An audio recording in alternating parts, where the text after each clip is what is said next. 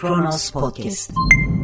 Parti ve lider perspektifinden bakılırsa mutlaka olan bitenin bir sebebi vardır kabulüyle yola devam ediliyor. Fakat gelişmelere akıl ve tarih perspektifinden bakıldığında dolu dizgin bir yere doğru gidildiği görülüyor.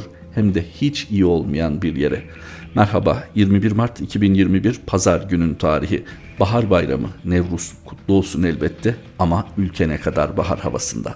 Şöyle buyurun efendim. Şöyle buyurun. Şöyle buyurun efendim. Böyle karga. Böyle almıyoruz. Böyle terbiyesizlik yok. Gergerlioğlu abdest almaya çıktığı sırada sürüklenerek gözaltına alındı. Anayasa Mahkemesi'ne yaptığı başvurunun sonucu beklenmeden vekilliği düşürüldükten sonra mecliste adalet nöbeti başlatan Ömer Faruk Gergerlioğlu sabah namazı için abdest almaya çıktığı sırada lavabodan kaçırıldı. Gergerlioğlu'nun pijamalarıyla gözaltına alındığı görüldü.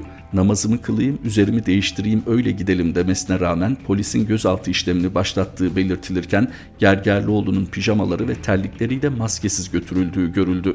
Mezopotamya Ajansı'nın aktardığına göre mecliste adalet nöbetini sürdüren H D P Kocaeli Milletvekili Ömer Faruk Gergerlioğlu sabah saatlerinde uyuduğu odadan abdest almak için lavaboya gittiği sırada meclis polisleri tarafından üzerinde eşofmanları olduğu sırada gözaltına alınmak istendi. Bunun üzerine Gergerlioğlu lavabodan çıkmadı. Gergerlioğlu meclisten polislerce zorla götürüldü. Gergerlioğlu'nun gözaltına alınma nedeninin Ankara Cumhuriyet Başsavcılığı tarafından başlatılan yeni bir soruşturma kapsamında olduğu belirtildi. Soruşturmada Gergerlioğlu'nun meclisi terk etmediği, hala milletvekili gibi davrandığı, sosyal medya üzerinden basın açıklamaları yaptığı, canlı yayınlar yaptığı, kamu binasında hakkı olmadan durması suç sayıldı. Soruşturma belgesinde ayrıca Gergerlioğlu'nun grup katına çıkarken yanında olan grup içinden Biji Serok Apo sloganı atıldığı ve böylece Türkiye Büyük Millet Meclisi koridorlarında terör örgütünün propagandasının yapıldığı da ileri sürüldü. Polisler Gergerlioğlu'nu almadan önce tüm personeli de odaya kilitledi. Gergerlioğlu'nun gözaltına alınırkenki görüntülerini H D P'li Hüseyin Kaçmaz ve Filiz Kerestecioğlu Twitter'dan canlı yayınladı. M H P lideri Devlet Bahçeli de dün Türkiye Büyük Millet Meclisi'nde yer yatağa sermek demokrasiye sürülmüş kara bir lekedir diyerek Gergerlioğlu'nun meclisten çıkarılmasını istemişti. Gözaltına tepki gösteren H D P milletvekili Hüda Kaya, yazıklar olsun ikiyüzlülere, Ömer vekilimiz abdest alırken en savunmasız haldeyken derdest edildi. Namazını kılmasına ve üstünü giyinmesine bile fırsat verilmedi. Bu yaşananlar A K P dinciliğinin nasıl yozlaşmış bir zihniyet içinde olduğunun kaydı olarak tarihe geçti dedi. H D P Şırnak Milletvekili Hüseyin Kaçmaz, Gergerlioğlu'nun gözaltına alınmasına ilişkin yine A K P M H P faşist ruhunun sınırladığı, dayattığı hukuksuz uygulamalar sonrası barbarca görüntülerin yaşanabileceğini bir kez daha gördük. Lavaboya girdiğinde aniden polis koridoru kuşatma altına aldı. Ömer hocamız abdest alırken tebligat yapılmadan, kıyafetlerini giymesine müsaade edilmeden sürükleyerek götürüldü, barbarlık vardı açıklamasında bulundu. Mevcut Cumhur İttifakı bu kadar da olmaz denilen ne varsa çok daha fazlası olur mesajını o kadar açık ve pervasızca veriyor ki Türkiye Büyük Millet Meclisi'nde hukuksuz bir şekilde milletvekilliği düşürülen Ömer Faruk Gergerlioğlu polis tarafından gözaltına alınıyor hem de gayri insani şartlarda. yirmi dört saat bile geçmedi. M H P Genel Başkanı Devlet Bahçeli yer yatağının dışarı atılmasını istedi. Hem de Ömer Faruk Gergerlioğlu'ndan kirli şahıs diye bahsederek. Türkiye'de niçin Türkiye Büyük Millet Meclisi var? Ve en az bu konu kadar önemli. Türkiye'de niçin kendine muhalifim diyen siyasi partiler var? Bakınız, muhalifsiniz. Yani mevcut Cumhur İttifakı'nın iyi şeyler yapmadığını, hatta Türkiye'yi hiç de iyi bir yere götürmediğini söylüyorsunuz her fırsatta. Fakat bunun için izleyebileceğiniz en etkili yolu görmezden geliyorsunuz. Bir şeylerin kendiliğinden düzelmesini bekliyorsunuz herhalde. Ve siz eliniz koynunuzda olan biteni izlerken Cumhur İttifakı bu anahtarı da elinizden alıyor. Ne var sırada şimdi? Baskın seçim mi? Yani H D P uygun bir zamanda kapatılarak yahut da kapatılmanın eşiğine getirilerek baskın seçime gitmek suretiyle iktidarını mı pekiştirecek Cumhur İttifakı? Öyle yapmasına gerek de yok. Bir kararname silahı var. İstediği kararnameyi ilan eder Cumhurbaşkanı Erdoğan ve yollarına devam ederler. Mevcut siyasi partilerin H D P gibi tehlikeli bulunarak kapatılmasının önünde nasıl bir engel var? Demokrasi mi var? Anayasa Mahkemesi mi var? Herhangi bir kurum mu kaldı bunu önleyecek?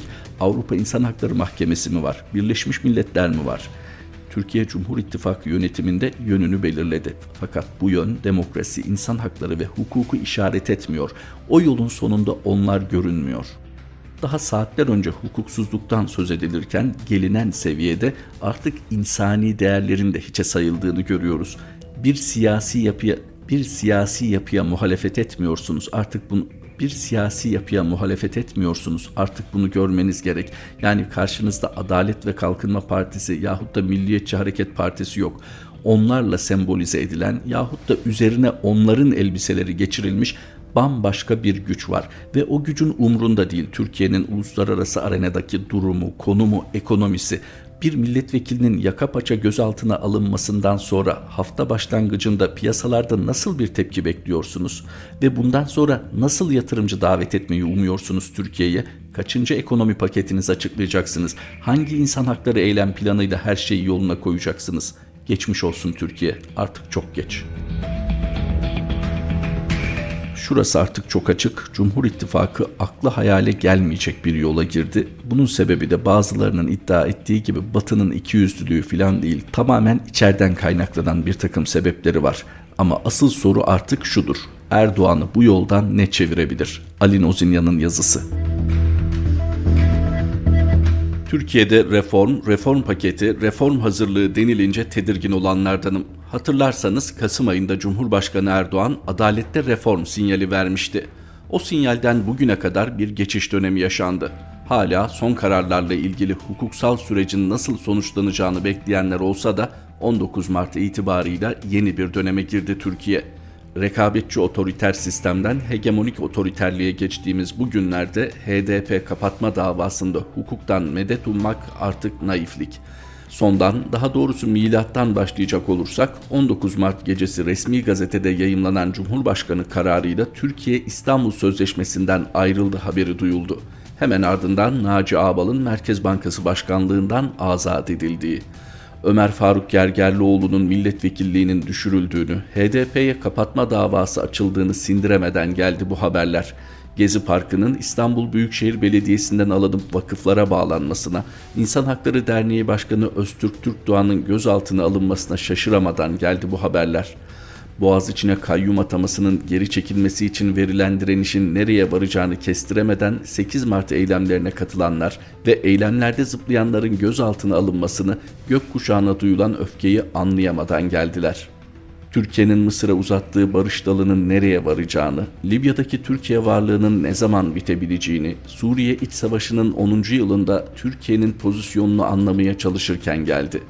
Girdiğimiz yeni döneme tam otoriter rejim diyebiliriz. Bu iki bin on beşin ardından başlayan, on beş Temmuz'da oldukça yükselen, son iki yılındaysa tamamen yarı otoriter bir rejimin hüküm sürdüğü anlamına gelir aynı zamanda. Türkiye'de hukuk yok, anayasa var ama kim kullanımda olduğunu iddia edebilir ki?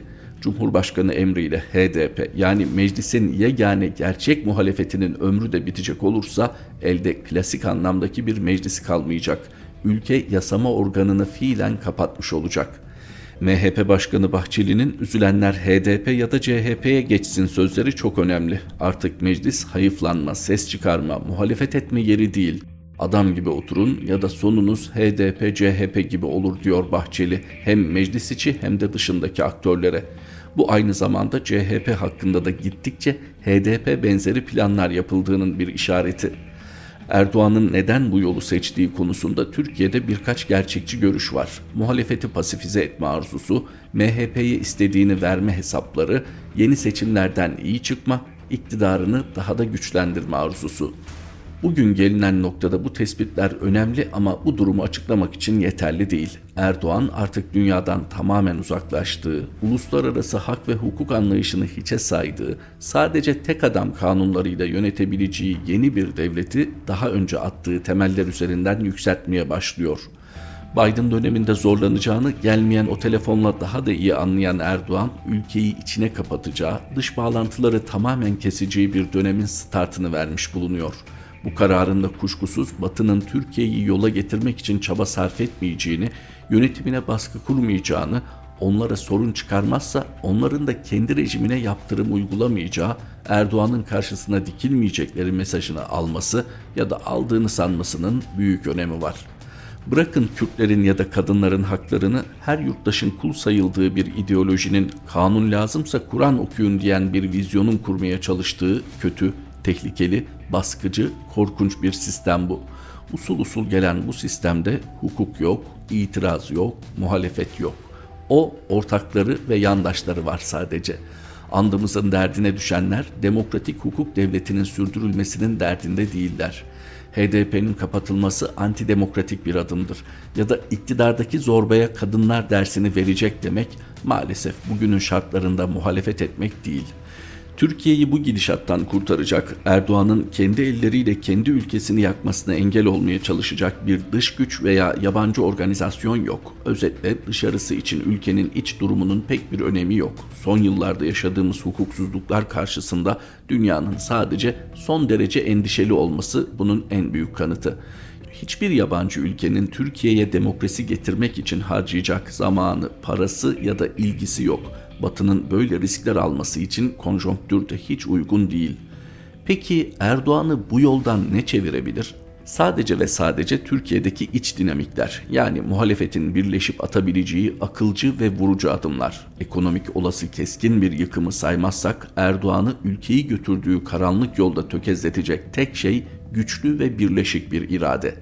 İslam ve milliyetçilik kisvesine bürünmüş, bunların kimyasını bozup tek eline almış bir kuşatma ve yaşanılan hak gaspından kurtulmak, Türkiye'yi gelecekte demokrasiyle yönetilen laik bir hukuk devleti olarak görmek isteniyorsa yapılacak tek şey güçlü bir muhalefet bloku oluşturmak.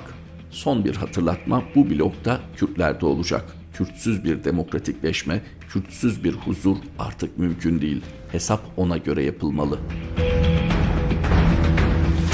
Gidişat belli olduğu sıralarda şu yorumlar yapılıyordu. Türkiye herhalde ekonomik gidişattan dolayı kurtulacak. Yani her şey daha kötü olacak ve Türkiye bir şekilde hukuka dönmek zorunda kalacak. Öyle olmayacağı ya da yönetenlerin öyle bir derdinin olmadığı Merkez Bankası Başkanı'nın alınma şekliyle bir kere daha anlaşıldı. Turhan Bozkurt'un yazısı Ağbal'a saray darbesinin perde arkası. Merkez Bankası'nda yine sıradan bir gece Naci Ağbal'da iki selefi Murat Çetinkaya, Murat Uysal'la aynı akıbete maruz kaldı. Sarayın gece yarısı darbesiyle kapının önüne konuldu.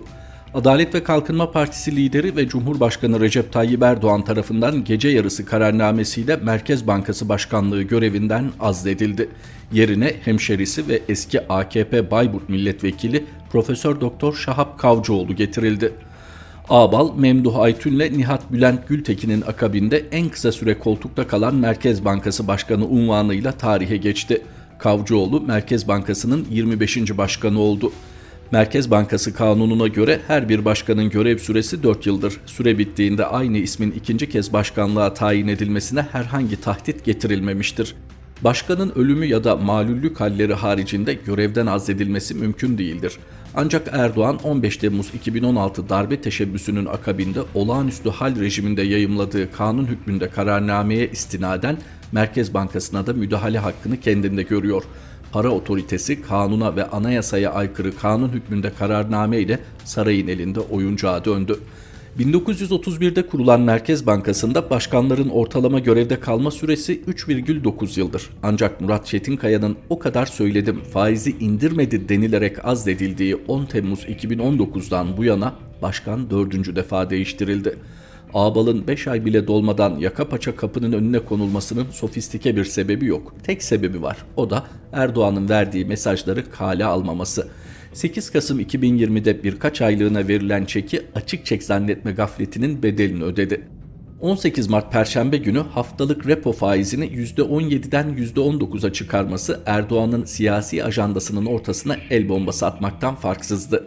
Faizin artmasıyla reel kazançlarına kazanç eklenecek çevrelerin tuzağına bilerek ya da bilmeyerek düşen Ağbal'ın kararının tutarsızlıkları olması bardağı taşıran son damla oldu. Nitekim on dokuz Mart Cuma günü Borsa İstanbul'un seans içinde yüzde üçe yakın değer kaybetmesi ve gün sonunda tabelada yüzde bir virgül beş kayıp yazması Ağbal'ın karavana atış yaptığını gösteren ilk işaretti. Yüksek faiz liginde Avrupa'da birinci, dünyada yedinci olan Türkiye için faiz artışından bir gün sonra borsanın çökmesi tek kelimeyle fiyaskoydu. Haddizatında Erdoğan, A K P tabanından gelen faizler çok yüksek, perişan olduk, faiz lobisini ihya ettiniz serzenişleri karşısında sekiz Kasım iki bin yirmide verdiği faiz çekini geri almaya karar vermişti. O gün damadı Berat Albayrak'ın Instagram'dan istifasıyla şiddetlenen sarsıntıda yeni bir kur şokuna mani olmak için sıcak para baronlarına yüksek faiz vermekten başka çaresi yoktu. Üstelik bahara kadar ne yap et doları düşür şartıyla Ağbal'a verdiği çekte faiz limiti yüzde on sekizdi. Bunu Erdoğan kadar Ağbal da biliyordu. üç Mart iki bin yirmi birde Erdoğan o çeki birkaç aylığına vermişti başlıklı makalede Ağbal'ın sarayın faizi artırma imalı mesajlarını hafife alması halinde her an her şey olabileceğine işaret etmiştim. O makaleden kısa bir iktibas. Ağbal farkında olmayabilir ancak Adalet ve Kalkınma Partisi teşkilatlarında hani faiz artınca enflasyon düşecekti soruları yüksek sesle dile getiriliyor. Kongreleri için ziyaret ettiği şehirlerde A K P lideri ve Cumhurbaşkanı Recep Tayyip Erdoğan'a faizler daha da artarsa tamamen biteriz, batıyoruz mesajları verilirken Ağbal'a verilen birkaç aylık çekim vadesinin dolduğu anlaşılıyor. Hemen birileri hükümet ne derse desin Türkiye Cumhuriyet Merkez Bankası özerk değil mi diyebilir. Kağıt üzerinde öyle olabilir. Ancak başkanın görev süresi dolmadan gece yarısı kararnameyle değiştirildiği bir Merkez Bankası'nın özerkliğinden bahsedilemez. Ne yazık ki Ağbal o makalede işaret ettiğim tuzağa düştü. Kendisinin nasıl göreve getirildiğini ve Erdoğan'a rağmen karar alamayacağı hakikatini çabuk unuttu. Faiz lobisinin Türkiye'deki temsilcilerinin oley tezahüratlarına aldandı. on sekiz Mart'ta Londra'nın ballı faizden memnun para baronlarının telkinlerine kulak veren Ağbal bir bakıma kamikaze dalışı yaptı. Faizin iki yüz baz puan artırılması ne enflasyonu düşürecek ne de Türk lirasında kalıcı bir toparlanmaya vesile olacak. Kararın sarayda nasıl makes bulduğunu anlamak için hükümetin pravdası gazetelerin haberi veriş şekli hayli aydınlatıcı olabilir. Esasında A K P'nin devri iktidarında ihale rekortmeni olan ailelerin başında gelen Albayrak ailesine ait Yeni Şafak gazetesinin dünkü nüshasında bu operasyonu kim adına çektiniz başlıklı manşet haber olabileceklerin ilk işaret fişeğiydi. Perşembe akşam saatlerine doğru kulislerde Ağbal'ın suyunun ısındığı konuşulmaya başlanmıştı bile. Öyle ya, Erdoğan'ın yirmi dört Mart Çarşamba günü olağan kongre için geri sayım yaptığı bir dönemde faiz resti çekmek kimin haddine? Faizin artırıldığı Perşembe akşamı Erdoğan'ın Ağbal'ı saraya çağırdığı ve ağzına geleni söyledikten sonra odasından kovduğu iddia edildi. Ağbal'ın biletinin kesildiği ancak kararnamesi için bir gün daha bekleneceği de bir başka iddiaydı. Nihai karar Erdoğan'ın iki dudağının arasında olduğu için kendim dahil kimse bu bilgiyi teyit etmeden yayımlama riskini de üzerine almadı, alamadı. Kararname piyasaların kapalı olacağı hafta sonu resmi gazetede yayımlanacak ve yatırımcılara kararı sindirmesi için birkaç gün vakit tanınacaktı. Kanunen özerk ve bağımsız hareket etmesi icap eden Türkiye Cumhuriyet Merkez Bankası'nda yirmi bir ayda üç başkanı azleden Erdoğan, usul ve esastan ziyade algıya dönük hassasiyetini bu krizde de elden bırakmadı. Esasında doğru ya da yanlış alınan her kararın altında Erdoğan'ın tensip ve rızası var. Başka bir ifadeyle Ağbal başarılı mıydı değil miydi sorularının hakikatte karşılığı yok. Birileri anlamamakta ısrar etse de iki bin on altıdan beri Merkez Bankası da sarayın şubelerinden sadece biri. Şimdi ne mi olacak? Kasada eksi yetmiş bir milyar dolar açık var. Elde avuçta ne varsa son iki yılda arka kapıdan tanıdıklara satıldı. Ne dolar düştü ne faiz. Enflasyon tırmanıyor. Buna rağmen on beş Nisan'dan itibaren faizde indirim sezonu açılacak. Erdoğan'ın önceliği seçim. Yüksek faizle seçimi kazanamayacağını bilecek kadar siyasetin kurdu. İlk hamlede faiz yüzde on yediye hatta biraz altına indirilecek ki Erdoğan'a rağmen atılan son adımın izleri silinsin. Öyle ya da böyle yeni Merkez Bankası Başkanı Şahap Kavcıoğlu'nun önünde başka bir çıkış yolu yok. Kavcıoğlu'nun niçin tek yön biletle yola devam edeceğini de bir fıkrayla anlatalım. Ormanlar kralı aslan kurda emreder. Haydi avları adilane şekilde taksim et. Kurt peki der ve başlar taksime. Dana aslan kralımızın, kuzu kurdun, tavuk da tilki kardeşin. Aslan kurda bir pençe vurur, kurt ağzı burnu kan içinde yere yıkılır. Aslan sonra tilkiye döner ve haydi sen adilane bölüştür. Tilki baş üstüne kralım der. Tavuk kralımızın sabah kahvaltısıdır. Kuzu öğle, dana da akşam yemeğidir. Aslan memnuniyetle gülümser, tilkiye sorar. Bu kadar adilane taksimat yapmayı kimden öğrendin? Kurnaz tilki yerde alkanlar içinde yatan kurdu gösterip der ki, efendim işte şu yerde yatan kırmızı kurdeleli kurt kardeşten öğrendim. Turhan Bozkurt imzalı satırlarla Kronos gündemin sonuna geldik. Kronos Haber'de tekrar buluşmak üzere. Hoşça kalın. Kronos Podcast.